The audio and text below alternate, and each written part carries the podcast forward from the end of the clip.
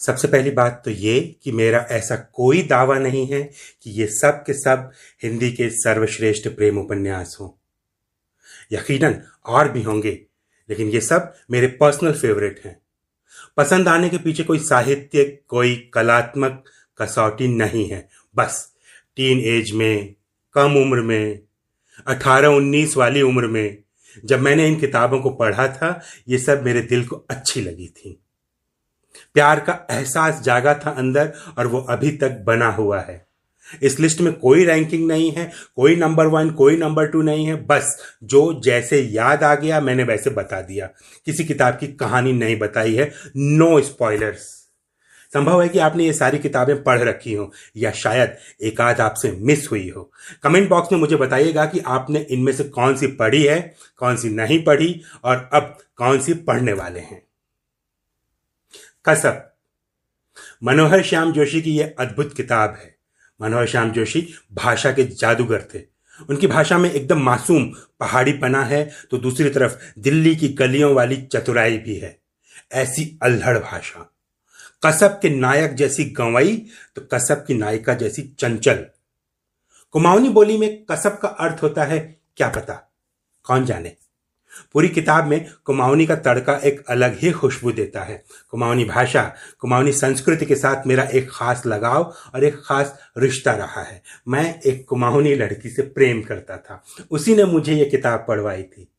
कहते हैं कि महबूब की जबान से प्यारी दूसरी कोई जबान नहीं होती। तो इसलिए भी मैंने इसे बहुत ध्यान से पढ़ा था। फिर इसी किताब से कई वाक्य निकाल निकाल के उसे रिझाया था। अब वो लड़की दिन भर मेरे साथ, मेरे घर में रहती है और जब कभी गुस्से में आती है तो कुमाऊनी बोलने लगती है। और जिस सवाल का जवाब मुझे नहीं आता, मैं उसके जवाब में क्या कहता हूँ? कसब। क्या पता? तो ये तो हुआ एक निजी किस्सा, लेकिन हिंदी उपन्यासों में कसब एक उपलब्धि है। एक सुंदर उपन्यास, एक मस्ट रीड किताब। नदी के द्वीप। सचिदानंद हीरानंद वात्स्यायन अज्ञेय।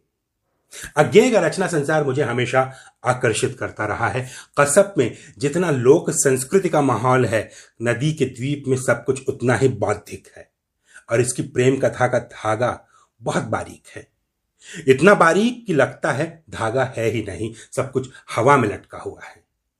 प्यार करते करते फिलॉसफी करने लगना और फिलॉसफी करते करते अचानक प्यार करने लगना, मुझे लगता है कि नदी के द्वीप, ये किताब बिल्कुल मेरे जैसी है।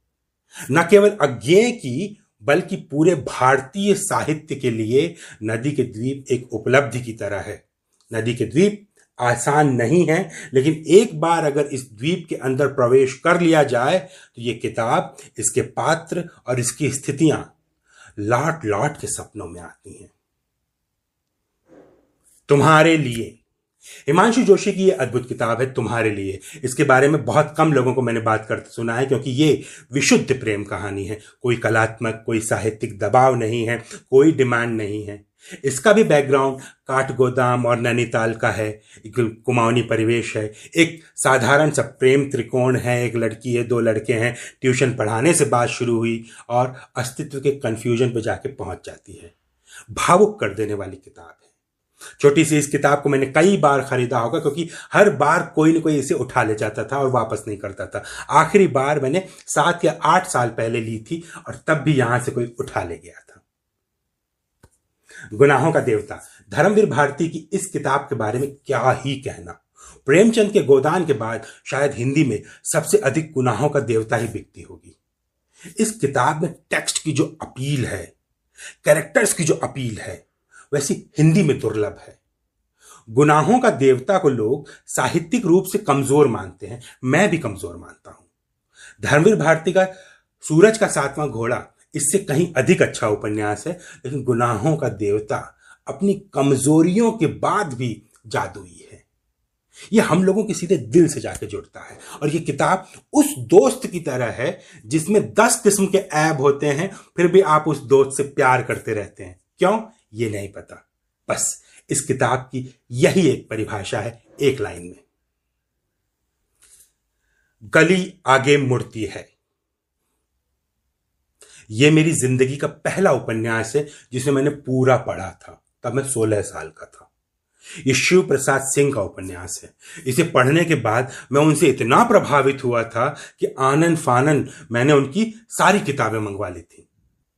गली आगे मुड़ती है, इसमें भी एक प्रेम त्रिकोण है। लेकिन इस किताब में एक चौथा कोण भी है, जिसकी ओर कम ही लोगों का ध्यान जाता है, वो है बनारस। इसे पढ़ने के बाद मैं इसके नायक रामानंद तिवारी के प्रेम में कम, बनारस के प्रेम में अधिक पड़ गया था। बनारसी उपन्यासों में आज भी मेरा सर्वप्रिय उपन्यास है, गली आगे मुड़ती है। और इसके साथ मेरी बहुत सुंदर यादें जुड़ी हुई हैं। आज भी मैं इस किताब के पन्ने पलटता रहता हूँ, क्योंकि लेखन की सादगी सच में दुर्लभ चीज़ होती है। और किताब में जगह जगह प्रेम के जो स्पर्श हैं, वे मुझे निजी तौर पर बहुत कनेक्ट करते हैं। बाण भट्ट की आत्मकथा। देखो, पाँच तो हो गए हैं, पर मैं छठा जोड़े बिना मानूँगा नहीं। क्योंकि बाण भट्ट की आत्मकथा मेरी नज़र में हिंदी का सर्वश्रेष्ठ उपन्यास है। हजारी प्रसाद द्विवेदी के इस उपन्यास की तुलना विश्व की महान कृतियों के साथ की जा सकती है। और मैं उम्मीद करता हूँ कि आने वाले दिनों में कोई ऐसा दीदावर जन्मेगा जो इस नरगिस की बेनूरी को हटा देगा। अद्भुत है। क्या नहीं है इसमें? बाण भट्ट की आत्मकथा में प्रेम त्रिकोण है, इतिहास है, फिलॉसफी है, भाषा का कमाल है, चरित्रों का गजब का विकास है। कुल मिला के ये एक संपूर्ण उपन्यास है। हाँ आजकल के पाठकों के हिसाब से इसकी भाषा थोड़ी सी कठिन है, लेकिन जरा सा संयम हो तो इस भाषा से प्रेम हो जाएगा। मुझे तो हुआ था प्रेम जो कि आज तक बना हुआ है। तो दोस्तों, ये हो गए छह उपन्यास जो कि प्रेम पे आधारित हैं और हाँ मैंने इस लिस्ट में कहानी की किताब या कहानियाँ नहीं रखी हैं, वरना चंद्रधर शर्मा की उसने कहा था फणीश्वर नाथ रेणु की प्रेम कहानियाँ, निर्मल वर्मा की प्रेम कहानियाँ, कृष्णा सोप्ती की बादलों के घेरे, जैसी कहानियाँ कौन छोड़ना चाहेगा? तो मेरे दोस्तों, ये बताइएगा कि इस लिस्ट में से आपने कौन कौन सी किताबें पढ़ी हैं कौन सी आपसे छूटी हैं?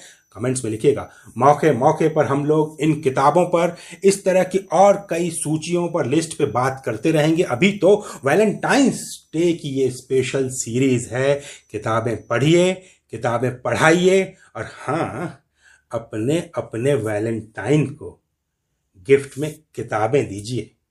आमो।